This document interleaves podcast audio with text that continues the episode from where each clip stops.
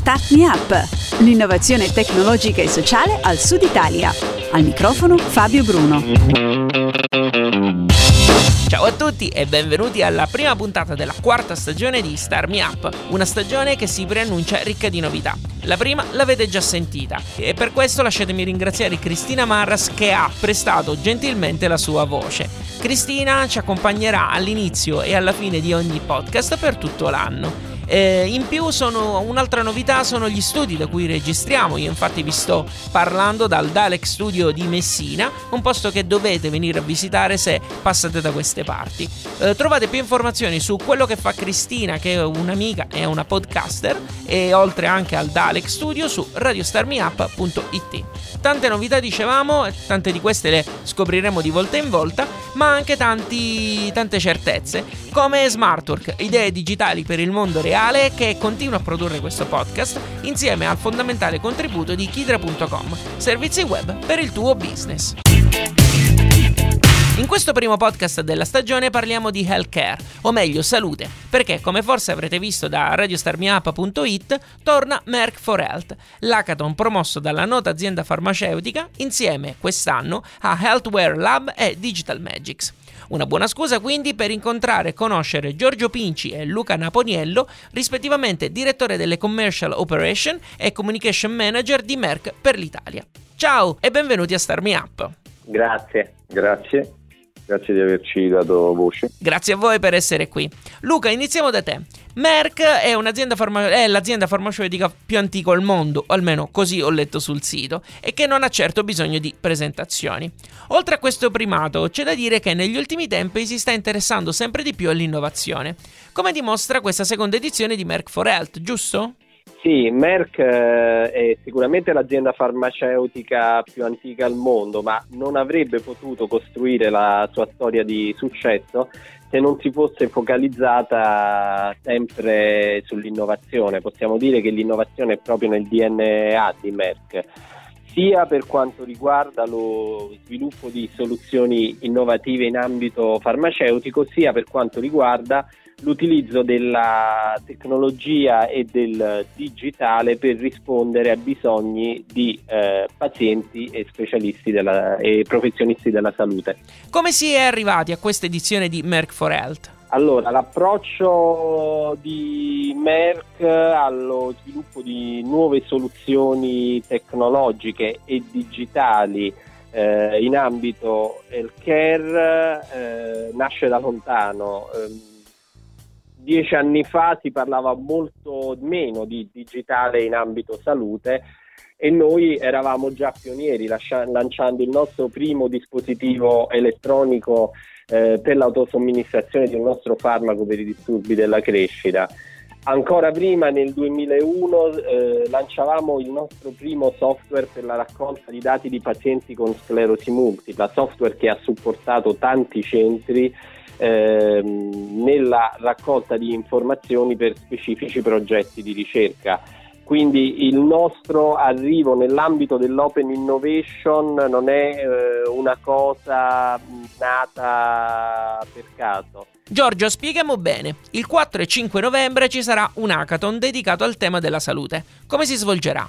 Sarà un, eh, diciamo, una maratona di due giornate. Si parte la mattina del, del 4 con un benvenuto da parte di Merck, eh, che sarà seguito poi dalla formazione dei team.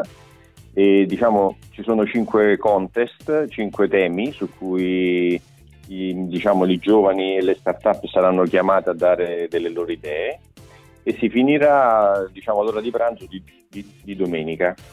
Nel corso delle, insomma, di queste 24 ore saranno previsti degli inspirational talks, saranno previsti degli altri contest per tenere i partecipanti sempre più attivi e diciamo anche il clima di partecipazione è alto. Ci sono anche dei mentor che seguiranno i gruppi di lavoro? Assolutamente sì, sarà un cocktail di membri, diciamo, di mentor interni ed, ed esterni che trasferiranno appunto il loro know-how e la loro esperienza ai, ai giovani e ai team coinvolti.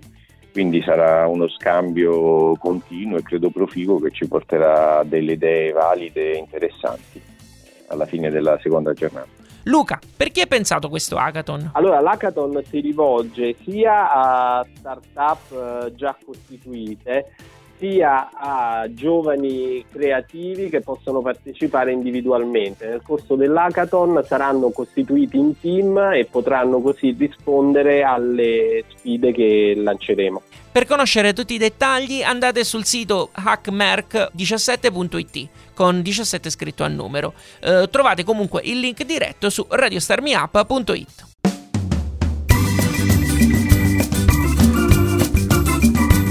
State ascoltando Star Me Up, al microfono c'è Fabio Bruno.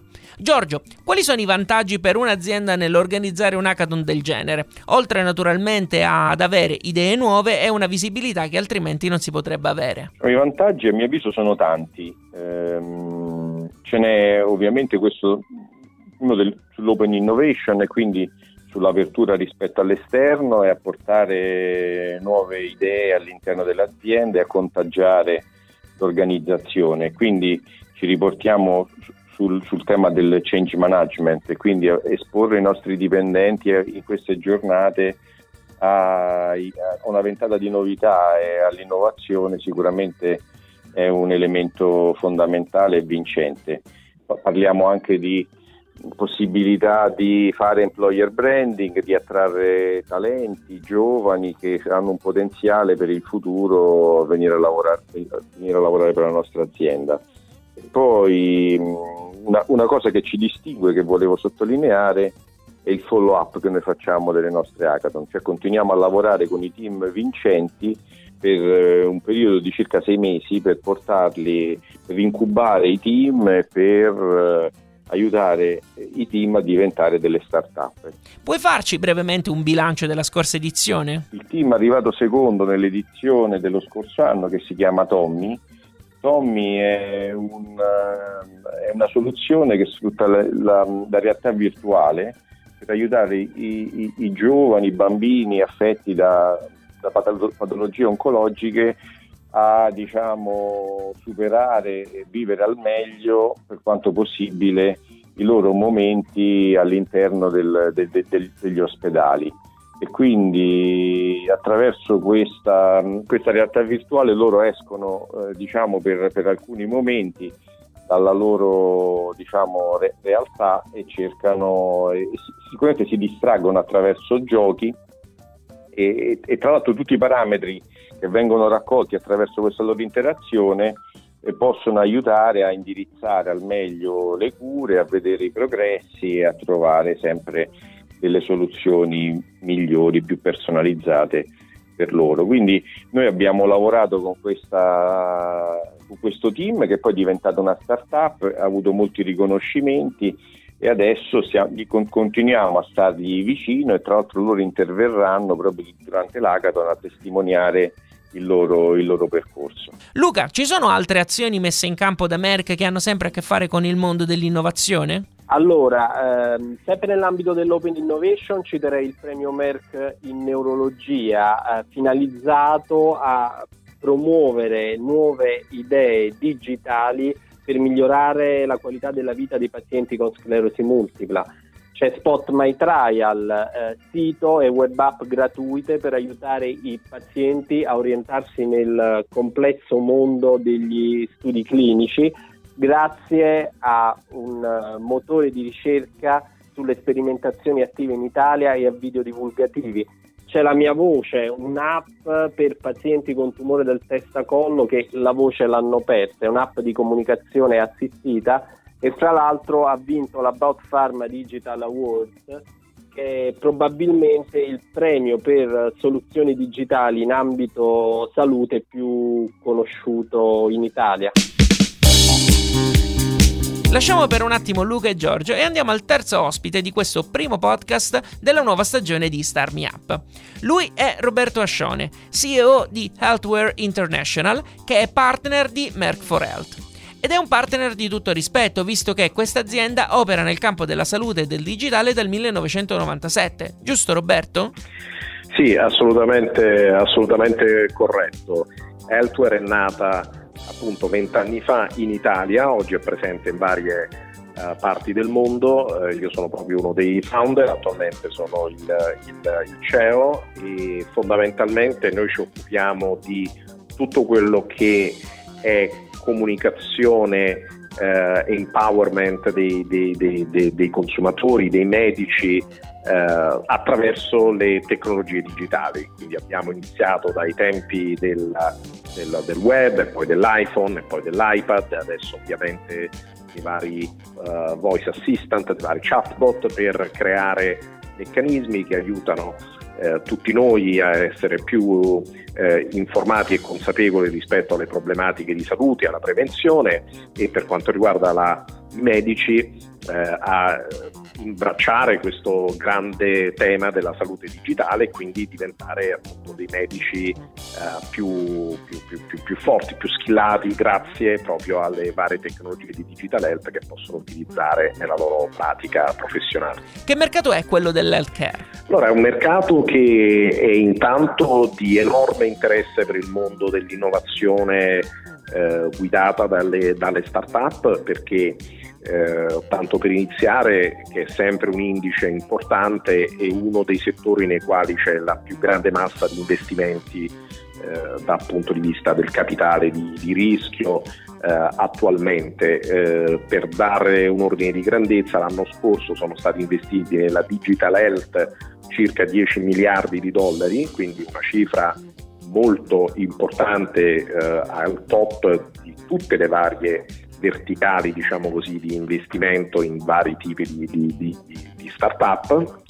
E quest'anno questa cifra è già stata superata e quindi l'anno si chiuderà probabilmente attorno ai, ai 15 miliardi di dollari, quindi parliamo di uno dei settori a più grande trazione dal punto di vista del richiamo di investimenti e che di solito è un indice no, di quanto fermento c'è in quell'area. Chi sono gli utenti di questo mercato? Eh, gli utenti della digital health sono tanto i consumatori quanto i medici, anzi è un movimento che è partito un po' più sulla parte dei consumatori perché per esempio una gran parte delle attività sono nate proprio attorno per esempio ai wearable, no? quindi tutti i vari dispositivi che ci contavano i passi, ci dicevano come abbiamo dormito, che ovviamente oggi sono molto, molto diffusi e su questa avanguardia di collezione di dati personali oggi si fa molto di più, si collezionano dati sempre più importanti e si comincia a usare questi dati per fare per esempio previsioni rispetto allo stato di salute della singola persona. Quindi una parte è molto orientata a tutti noi, eh, al consumatore, ma c'è tutta un'altra parte che riguarda il medico, quindi eh, sistemi che aiutano il medico per esempio nella diagnosi eh, delle immagini, quindi a leggere in maniera più accurata una TAC no? piuttosto che una radiografia, poi ci sono sistemi di intelligenza artificiale che cominciano a aiutare i medici su diagnosi per esempio di patologie rare che vedono meno volte e quindi dove i, l'analisi dei dati eh, può essere particolarmente d'aiuto ed è solo l'inizio perché in realtà ci sono tanti filoni eh, di innovazione sia per il medico sia per il, per il, per il consumatore paziente che nel tempo trasformeranno radicalmente la medicina come la conosciamo oggi. Roberto, da profano direi che ci sono delle differenze fra l'Italia e il resto del mondo, sia per la mole di investimenti che anche per l'intervento dello Stato. È una visione distorta la mia? No, diciamo che il, il, il tema salute e sanità è ovviamente molto complesso per una serie di motivi. Primo perché è un bene primario, probabilmente il bene no più primario che c'è e quindi giustamente è regolato ed è organizzato in maniera molto più complessa di altri settori, molto più complessa anche per esempio della, dello stesso uh, fintech, no? dal punto di vista della, eh, proprio perché oltre alla sicurezza, alla privacy, eccetera, ha proprio una dimensione eh, critica rispetto alla salute di noi tutti. Quindi scontata questa complessità che è intrinseca, eh, ci sono diciamo due fattori. Mm, parto dagli investimenti, poi parlo dei, dei business model dove incide il tema come è organizzato il sistema sanitario. Allora, dal punto di vista degli investimenti, l'Italia ha investito fino ad oggi pochissimo in questo settore, eh, ma eh, noi che siamo comunque un osservatore del, del, mercato anche italiano piuttosto attento, vediamo dei segnali incoraggianti negli ultimissimi tempi. Quindi cominciano a nascere un po' più start-up,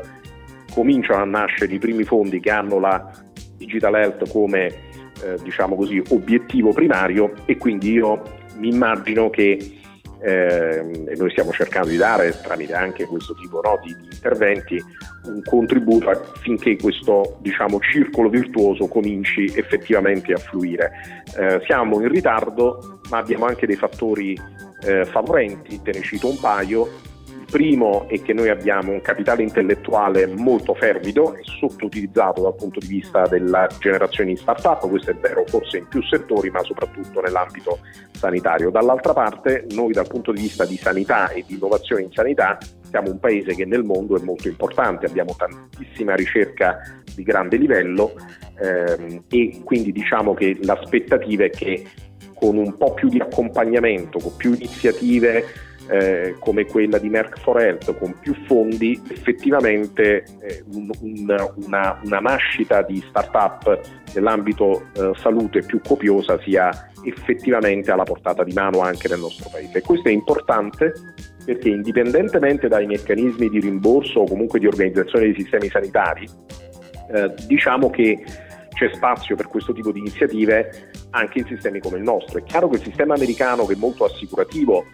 eh, ha una applicabilità diretta di tutta una serie di classi di servizi e quindi di un certo numero di start-up che possono ovviamente eh, migliorare quel tipo di servizi. Però anche in sistemi di sanità sociale come largamente il nostro, anche se il mondo assicurativo è in grandissima espansione, eh, proprio perché questi sistemi sono insostenibili dal punto di vista eh, economico e sociale, cioè sono sistemi che sì garantiscono un'assistenza ma l'assistenza non è uguale in tutto il territorio, eh, non è uguale in tutte le strutture e soprattutto dal punto di vista statale questa assistenza non è a lungo termine sostenibile. Quindi l'innovazione anche in sistemi di sanità come, eh, o con meccanismi diciamo, di eh, gestione della sanità come quello italiano o anche francese sono sicuramente in grado di migliorare di moltissimo la performance del sistema, quindi non c'è una barriera da questo punto di vista, c'è un modello di business che chiaramente non può essere uguale a quello americano, va semplicemente adattato a quelle che sono le specificità dei sistemi come l'italiano, il francese e così via. Mi ha molto colpito che come primo tema dell'hackathon sia stata scelta la comunicazione medico-paziente. Una delle cose più viste, almeno da quando io mi occupo di Starmi Up è il proliferare di iPad che aggiornano medico e paziente sullo stato di salute di quest'ultimo. In quest'ambito siamo ancora così indietro? No, diciamo che il, eh, il tema della, uh, della, comunicazione medico-paziente non è un tema esaurito per un motivo molto semplice. Il medico, eh, partiamo dalla, dall'importanza della comunicazione. Eh, la comunicazione e l'educazione sono fondamentali in tantissimi aspetti eh, della medicina, sia preventivi, eh, sia nel momento in cui c'è una patologia nella sua gestione. Davvero la, l'empowerment del paziente, la consapevolezza, l'educazione, l'informazione sono una leva enorme, sostanzialmente incidono sul buon esito delle terapie addirittura.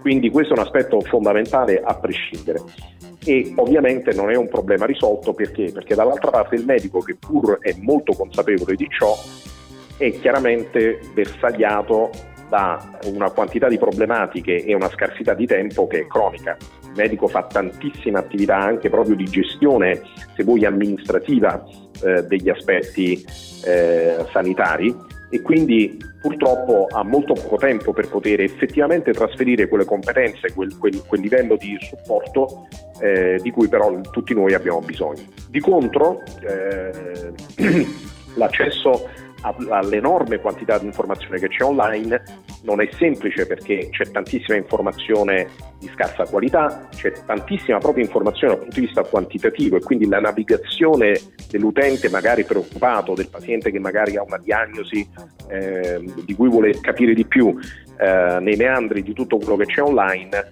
in maniera così spontanea effettivamente complesso e qualche volta fuorviante. Quindi c'è un tema generale su tutti quelli che sono i flussi di comunicazione che quindi poi riguardano informazione, educazione, prevenzione, eh, addestramento alla gestione di terapia, capire che cosa, quali sono sintomi per cui mi devo preoccupare, quali no, eh, eccetera, eh, sia per il paziente sia magari per chi lo assiste, eh, chi gli sta vicino, la sua famiglia, sono sicuramente molto importanti. Quindi eh, c'è ancora molto da fare e, e c'è un tema eh, nell'hackathon sicuramente rispetto a idee eh, attorno a queste aree. Io aggiungo e chiudo una riflessione su questo, eh, non tutta l'informazione è uguale, eh, è molto diverso informare eh, ed educare rispetto alla prevenzione, comunicare la prevenzione rispetto a comunicare la cronicità, ancora diverso ovviamente le diagnosi molto gravi, quindi c'è tutto un mondo e non è solo ovviamente comunicazione in senso educazionale, è proprio anche comunicazione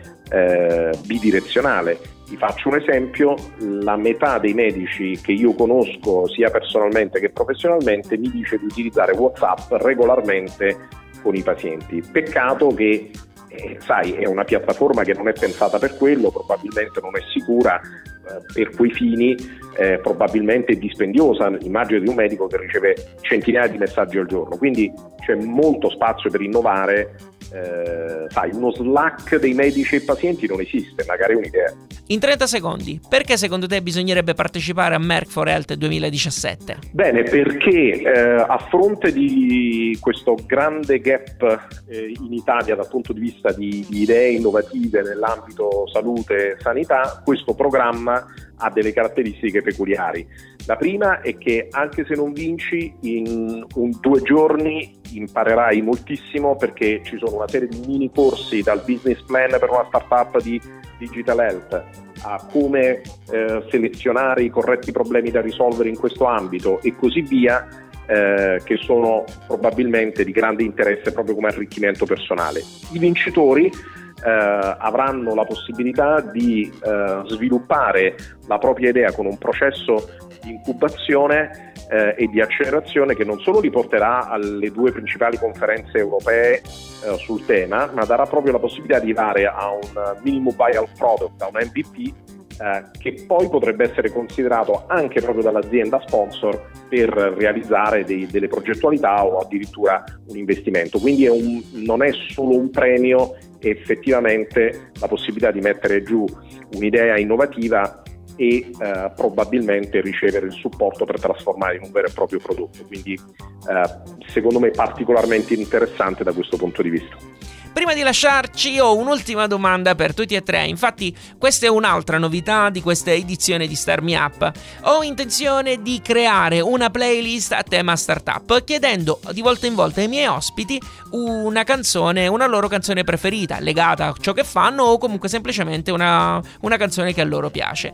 E, quindi, eh, e poi realizzare quindi una playlist che sarà poi disponibile su Spotify. Eh, voi quale brano scegliete? Luca, partiamo da te. Sì, la mia formazione è prevalentemente rock.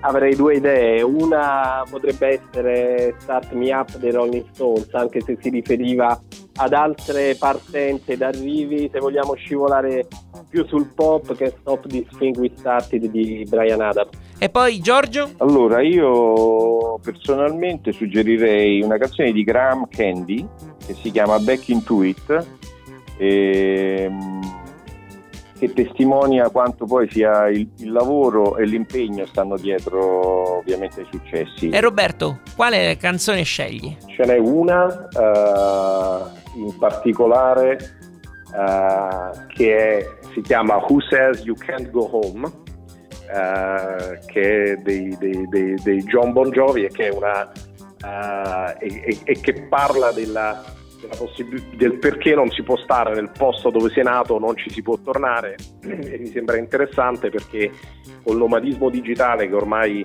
è pervasivo eh, mi viene in mente che eh, start-up in generale, quindi non solamente salute, possono essere un fantastico modo per costruire eh, delle imprese eh, che possono lavorare in tutto il mondo dovunque esse si trovino. E se vuoi Healthware come ex startup è proprio questo, è nata dall'idea di mettere insieme medicina e digitale informatica, come si diceva vent'anni fa, eh, e oggi opera in tante parti del mondo, però è nata proprio in Italia. Tutti i link citati in questo podcast sono su radiostarmiup.it. Io ringrazio Giorgio Pinci, Luca Naponiello, rispettivamente direttore delle Commercial Operation e Communication Manager di Merck per l'Italia, e Roberto Ascione, CEO di Healthware International, che sono stati i tre ospiti che mi hanno fatto compagnia oggi qui a Starmi Up. In più ringrazio tutti voi che avete ascoltato uh, questo primo podcast della quarta stagione di Starmi Me Up. Alla grande!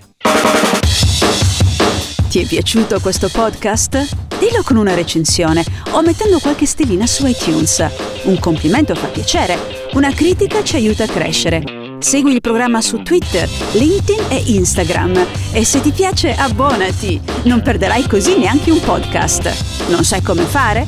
Su radiostartmeup.it trovi le istruzioni, il link diretto a iTunes e il feed RSS che puoi usare su Android. Ci sono anche i link ad alcune app da scaricare gratuitamente che puoi usare per ascoltare i podcast direttamente sul tuo smartphone. Altrimenti vai su Spreaker.com e cerca Start Me Up. Start Me Up è un prodotto di Smartwork, idee digitali per il mondo reale e può contare sul contributo di Kidra Hosting, servizi web per il tuo business.